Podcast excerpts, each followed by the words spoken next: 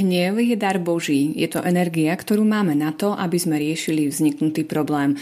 Hovorí predstavený Salesianov Petr Timko v ďalšom rozhovore v rámci seriálu o nerestiach a čnostiach. V období, keď sa hnev dostal do zoznamu hlavných hriechov, ľudia nemali k dispozícii také poznatky o emóciách, ako máme my. Hnev je teda emócia a z morálneho hľadiska sama o sebe nie je hriechom. Pre nás je dôležité, aby sme to nebrali tak automaticky, že ako náhle sa nahnevam, že automaticky je to hriech. Je rozdiel cítiť hnev, čo je v poriadku, iné je hnevať sa. Hnev sa stáva hriechom vtedy, keď s ním zle zaobchádzame. Nemáme na výber, či vyjadriť alebo nevyjadriť svoj hnev. Keď je už raz v nás, vždy sa nejakým spôsobom prejaví. Náš výber spočíva iba v tom, ako ho dáme najavo. Zrelý človek nie je ten, kto nemá emócie alebo ktorý nikdy necíti hnev. Zrelosť je v tom, ako ja tú emóciu dokážem spracovať Prejavy hriešného hnevu nie sú len výbuchy zlosti či hádky. Existujú aj iné formy ničivých dôsledkov zle vyjadreného hnevu. Ticho, ignorovanie, vytváranie napätia. Poznám takých tých zákonníkov kresťanov, proste, ktorých sa bojí stretnúť, lebo proste síce žije jak, e, ja neviem, aký kresťan, ale, ale proste okolo neho všade, kde ide 5 metrov napätie. Že nahnevaný na všetkých, na všetko. Salesian Peter Týmko v rozhovore hovorí aj o tom, ako využiť negatívnu emóciu na konanie pozitívnych vecí, ako chápať Boží hnev a tiež, ktorí svedci nám môžu byť príkladom v tom, ako dokázali zvládať svoju výbušnú povahu. Prečo je hnev hriechom? Dokonca jedným z hlavných hriechov, veď aj v písme sa hovorí o Božom hneve, Prečo si treba dávať na ten hnev pozor? Tak tu je dôležité e, možno neísť do toho hneď tak prvoplánovo, pretože hnev z našich poznatkov dnešných už nemusí byť automaticky hriechom. V minulosti aj tým, že je v tom zozname siedmých hlavných hriechov, tak to tak evokuje. Dneska už z tých našich poznatkov vieme, že je emocia a že za emócie nemôžeme. Je rozdiel, by som to tak zjednodušene povedal, cítiť hnev že je v poriadku. A to je aj dar Boží, by som povedal, že keď máme emócie a máme aj tie negatívne emócie, ktoré nám niečo chcú povedať, k niečomu nás vedú. Iné je hnevať sa. A hnevať sa to už môže byť hriech. Pretože ja sa nechám tou emóciou hnevu ovplyvniť tomu, že ma to privedie k zlému morálnemu správaniu. Čiže keď pociťujem nejaký hnev, nemusím cítiť sa nejako previnilo. Treba potom skúmať a rozlišovať, že či má tá emocia hnevu, ktorá proste vo mne vznikla a mohla vzniknúť aj oprávnenie, pretože som mal nejaké očakávania. Tam, tam treba naozaj akože pochopiť, že čo mi tá emocia chce povedať. Každá emocia, či pozitívna a negatívna, je ako sms ktorá keď vám príde, tak ju treba prečítať, treba ju pochopiť, že vlastne prečo vznikla a pomenovať ju. A na základe toho potom viem ľahšie e, ju aj ovládať, respektíve ju spracovať, pretože emóciu nemôžeme potlačiť. My vieme, že napríklad potlačený hnev to je katastrofa potom, keď to z človeka vybuchne a, a narobí to veľa zla. Ale nejakým spôsobom tú emóciu, ktorá vznikne, vyvrcholí a odznieje, ja by som sa mal naučiť ju spracovávať. A na čo môže slúžiť negatívna emócia hnevu tom pozitívnom zmysle. Ja rád používam uh, taký príklad. Hnev je ako nabitá kuša. Vy poznáte tú legendu o Williamovi Telovi, ktorý uh, vlastne za trest od toho svojho zlého zemepána ho chcel potrestať s jeho synom, pretože sa nepoklonil jeho klobúku. A mu dal taký, taký zákerný trest, že mal s tou nabitou kušou zostreliť jablko z hlavy svojho syna čo bolo veľmi nebezpečné, veľmi riskantné. No ale takto bol donútený vlastne vystreliť z tej kuše a trafiť jablko, ne, netrafiť syna. V tej legende ešte je, že on vyťahol aj, mal už pripravený aj druhý šíp, ktorý keby zabil syna, tak tým druhým šípom chcel zabiť toho zemepána. Ako vieme, Williamovi Telovi sa podarilo zostreliť eh, to jablko z hlavy svojho syna bez toho, aby synovi ublížil.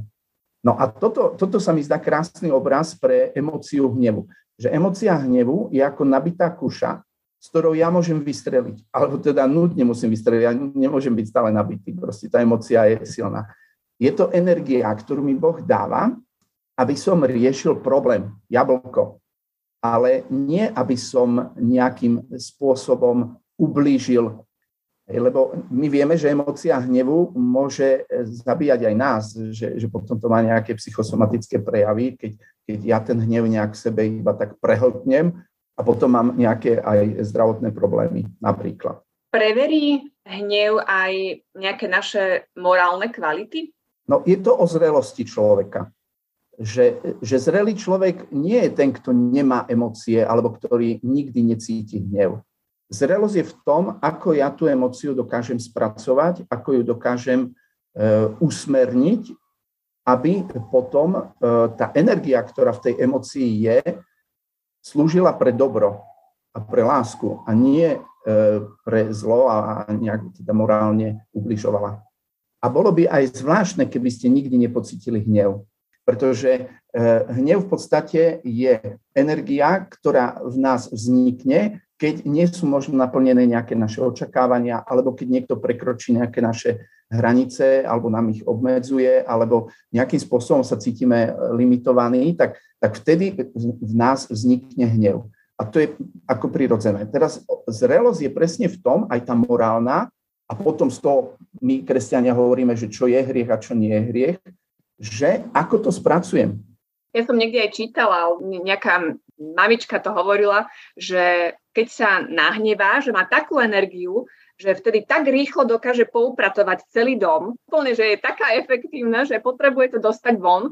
Áno, presne tak. A toto už sú tie stratégie, nad ktorými aj tí duchovní otcovia aj v tradícii cirkvi tak rozmýšľali, že ako narábať s tou e, emóciou hnevu, respektíve s tou zlou myšlienkou, ktorá chce vstúpiť do môjho správania. Každý sme aj nejaká iná povaha. Niektorí majú väčší sklon k hnevu, ja neviem, cholerici alebo e, možno sanguinik tiež tak rýchlo vykypí melancholik, možno to tak dusí viacej v sebe, flegmatik, možno má s tým najmenší problém, ale každý sa niekedy nahnevá a to, čo ste aj hovorili vy, že niekto možno začne upratovať a začne niečo robiť, kým, kým tá emocia, ktorá vznikla, vlastne ona musí vyvrcholiť, odznieť a potom, a toto je vlastne aj tá stratégia, že, že ne, nerobiť a nekonať hneď zahorúca, keď som pod vplyvom tej emócie. Ale e, tú emóciu možno práve usmerniť, ja neviem, do nejakého športu, alebo niekde sa človek tak vyventiluje, alebo v upratovaní, alebo má nejak, každý má asi nejakú stratégiu, ako sa upokojiť. A potom s chladnou hlavou riešiť ten problém, na ktorý ho tá emócia upozornila. Ale tak, aby som neubližoval, lebo to ubližovanie je potom hriech, z toho sa máme potom spovedať. Hej. Mne sa páčila taká, neviem, kde som to čítal, takú Eh, myšlienku, že hnevať sa na niekoho je podobné ako dať si jed a čakať, že zomrie ten, na koho sa hneváme. Ale v skutočnosti ten jed ubližuje nám samým. Z potlačených hnevov a z negatívnych emócií, ktoré potláčame, vznikajú depresie, úzkosti, všelijaké také stavy. No. No a sú nejaké indície, e, na základe ktorých môžem rozlíšiť, že či ide o hriech alebo ide len o, o emóciu, možno nejaká taká pomôcka na spýtovanie svedomia? Vyplýva to z toho seba poznania, že, že človek musí poznať seba, ako som už aj naznačil, že aká je povaha, ako reaguje v tých rôznych situáciách.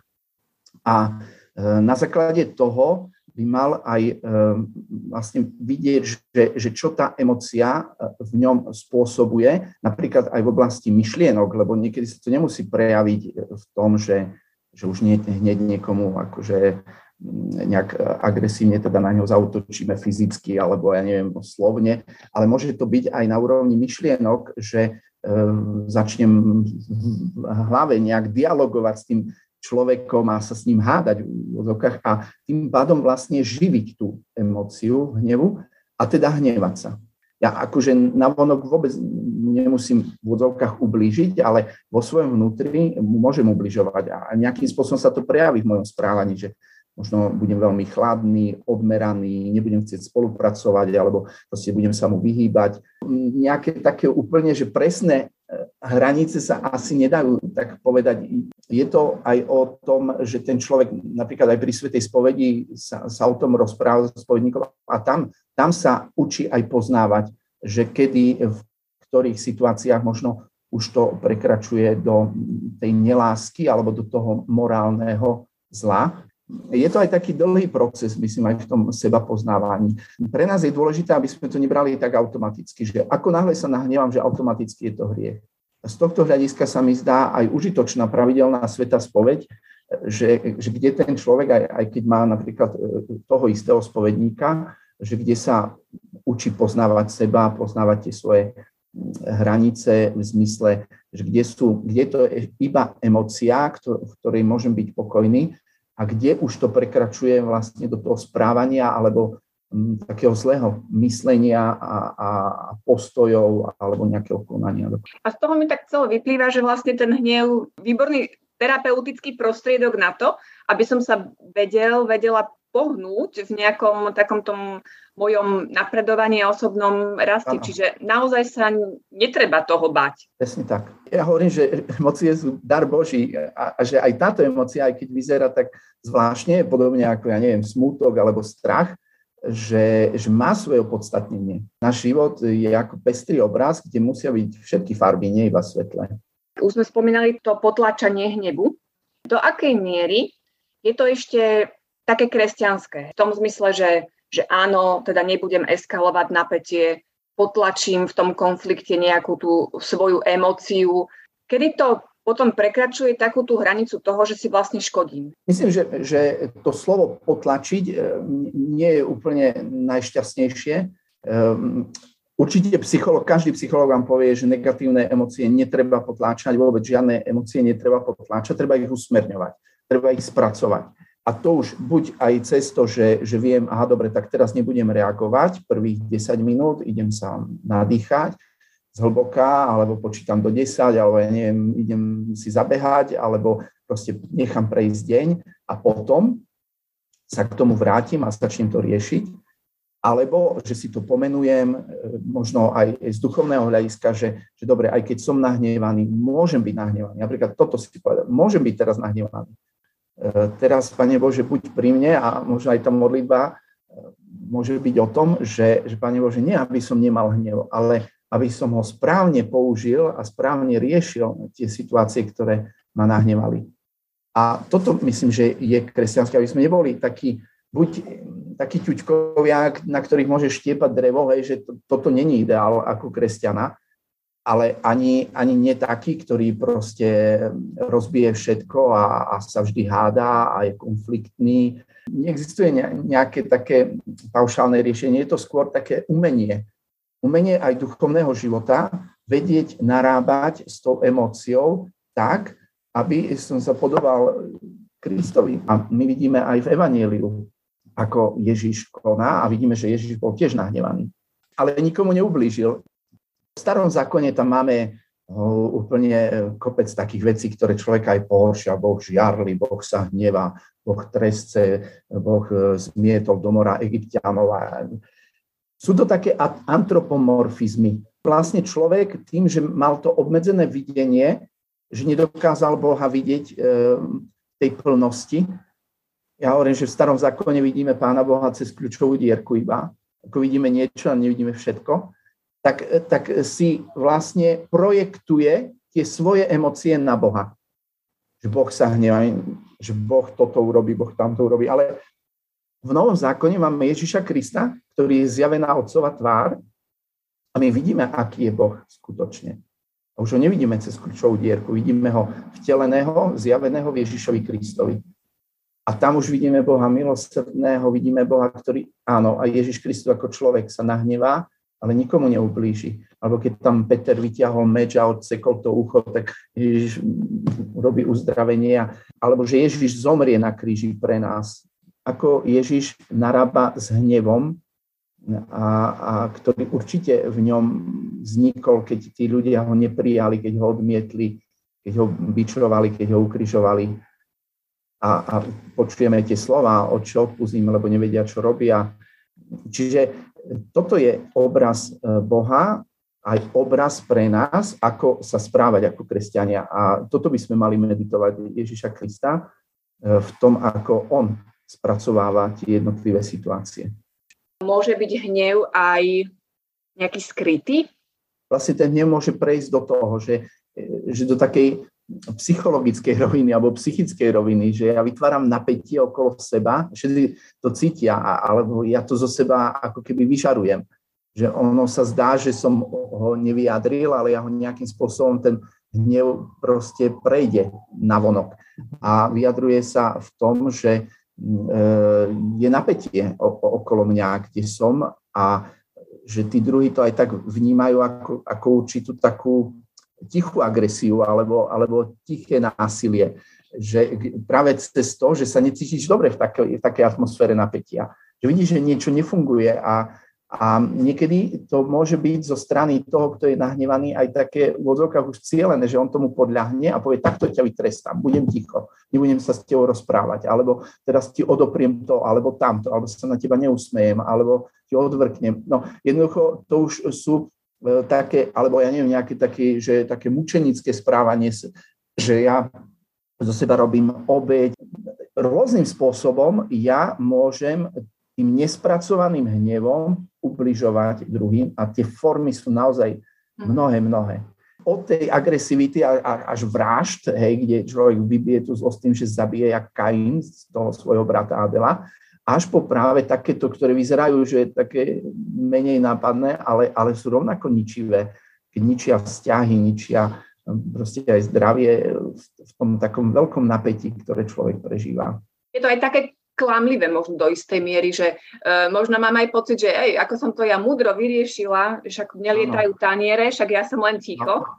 Veď Dom Bosko hovorí, že lepšie je trochu búrky, jak napäté ticho. No, on bol Talian, takže on tomu tak rozumel, ale Taliani majú taký štýl, že vyfúčať a možno je to také zdravšie. Ale hovorím, že je to také typické trošku pre nás kresťanov, keď nesprávne pochopíme, ako spracovávať hnev. Že ho vlastne potlačíme. Lebo často vlastne potlačený hnev má buď tie telesné javy, že my máme žalúdočné vredy alebo nejaké problémy, alebo že to prejde do takého toho tichého napätia, ktoré vytvárame okolo seba a každý sa nás bojí stretnúť. Hej. Alebo že tý, poznám takých tých zákonníkov kresťanov, proste, ktorých sa bojí stretnúť, lebo proste síce žije jak, e, ja neviem, aký kresťan, ale, ale proste okolo neho všade, kde ide 5 metrov napätie, hej, že nahnevaný na všetkých, na všetko. Pápež František povedal v knihe, eh, kde ponúka teda rozhovor o čnostiach a nerestiach, že klebetenie zabíja, je to úkon hnevu s tlmeným hlasom. Toto si možno tiež neuvedomujeme, že vlastne aj také klebetenie, ohováranie je prejavom hnevu. No ono je to tiež určitá forma eh, vlastne toho ako keby ventilovania hnevu, ale nie, nie správneho. Že, že my ten hnev, tú energiu, kde si musíme usmeriť, viete, ale keď ju dáme nesprávnym spôsobom, buď to ide e, do nás, do, do toho telesného rozmeru, alebo to ide do tých vzťahov, alebo to ide vláve do toho klebetenia alebo nejakého ovárania. Človek sa tam cíti lepšie, lebo cíti, že ten hnev sa trošku tak uvoľnil. Ale znovu to nie je to zostrelenie jablka znovu je, je to vlastne možno nie zabitie, ale také ubližovanie e, tomu, tomu človeku, ktorý, na ktorého sa hneváme. A niekedy môže tá byť ten hnev aj taký neopodstatný, že my, my si neuvedeme, že, že sa hneváme z toho zranenia možno nášho, že sme si niektoré veci domysleli, že oni tie veci ani tak nie sú. A niekedy my presne toto môžeme um, aj v našich vzťahoch takto mať, že, že si začneme domýšľať a pritom ani sa to neza, nezaklada na realite. A my sa hneváme iba na základe možno nejakého našeho zranenia alebo domýšľania alebo niečo, že sme si zle poskladali informácie. A čo pomsta? Niekto si aj povie, že vedia, ja vôbec nie som pomsty chtivý. Tak tiež je to e, taký nesprávny spôsob spracovania hnevu že, že ja začnem e, ako keby tie zlé myšlienky, ktoré ma privedú k tomu, že začnem um, rozmýšľať nad tým, ako to tomu človeku vrátiť. Bo to je také najprirodzenejšie. Dokonca v starom zákone to tak regulovali tým, že dobre, vráť, ale len odtiaľ potiaľ, oko za oko, zub za zub. A nie viac, lebo niekedy sa v tej pomsti až preháňa. Ale e, v tej aj duchovnej rovine, a znovu, keď sa vrátime aj ku, ku Kristovi, ako jeho učeníci, tak sme pozvaní a Ježiš aj nám hovorí, že, že odpustiť našim nepriateľom, milovať našich nepriateľov, sú ťažké veci. Na tom spoznáš naozaj kresťana, že ani nie na dobrých skutkoch, ale na tom, ako sa správa k nepriateľom a ako znáša krivdy, ako znáša nespravodlivosti. A nie ako ten, ktorý proste je nejaký ťuďko, naivný, ktorého môžeš akože nejak zneužívať, ale ako ten, ktorý si je vedomý, že mu bolo ubližené ale ktorý vedome nejde tou cestou pomsty, že sa nenechá tými zlými myšlienkami voviesť do tých pascí a do tých slepých uličiek e, toho, že áno, príde úľava a vyriešenie problému cez pomstu. To nepríde. Že to vyriešenie problému nejde takto. Že riešenie problému je vždy láska. A nehovorím tam naivná nejaká sladučka romantická, ale jednoducho láska, ktorá môže mať aj takú podobu, že počuj, ubližuješ mi, že sa s tebou pohádam, som s tebou v konflikte, že ti to naznačím, že možno niekedy strategicky aj idem do ústupu, že, že nechám prejsť čas, nechám vychladnúť emócie. Proste to sú všetko veci, ktoré sú takými stratégiami aj duchovným, že sa modlím, to všetko mi má pomôcť k tomu, aby som nez, neskončil v nejakej tej slepej uličke nejakého toho prejavu, či už telesného napätia, hádky alebo pomsty. Čo nám môžu byť svety nejakou inšpiráciou v spôsobe spracovania hnevu? My máme teraz e, vlastne v salzianskej rodine rok svätého Františka Saleského. Aj máme takú strenu, že všetko s láskou, nič na silu. A to je myšlienka od neho. A o ňom sa hovorí, že teda on bol taký dosť výbušný a, a človek, ktorý možno nebol až taký trpezlivý a predsa dokázal e, na sebe pracovať do takej miery, že sa vlastne stal e, vzorom a takým svetcom láskavosti. Preto Dom Bosko ho mal za vzor, pretože Dom Bosko mal podobný problém. Od malička bol takej aj výbušnej povahy, takej cholerickej ktorej e, potrebovala sa veľa, veľa potom tak nejak formovať a, a ovládať. Ignác z Loyoli e, mal takú metódu, ktorá to nazýval agere kontra alebo agere kontra a to znamenalo ísť proti tej tendencii, ku ktorej ma tie emócie alebo tie myšlienky vedú. No toto tiež netreba pochopiť ako potlačanie. Lebo niekedy svedcov, tým, že oni žili v inom období, tak eh, niekedy zle ich pochopíme. Majú svoj jazyk, majú svoju kultúru, svoju, svoju, svoju dobu, v ktorej žili a v ktorej sa vyjadrovali. A aby sme správne pochopili, tak to agere contra nie je v tom, že potlač to, lebo to je úplne že zle. Ja hovorím, každý psycholog vám povie, že to je zle, keď niečo potláčate v sebe. Ale agere contra znamená, že urob presne opačne, ako ti možno tie myšlienky vnúkajú. A je to vonkajšia vec. To nie, vnútorná stále zostáva, že ty s tou emóciou hnevu musíš nejako pracovať. A toto si musíš odrobiť. Ale, ale z toho vonkajšieho, že, že môže to pomôcť, keď ty urobíš presne opak, ako ti vnúkajú tie myšlienky. Neísť do ohovárania, ale možno pekne rozprávať, neísť do um, pomsty, ale do nejakého dobrého skutku a tak.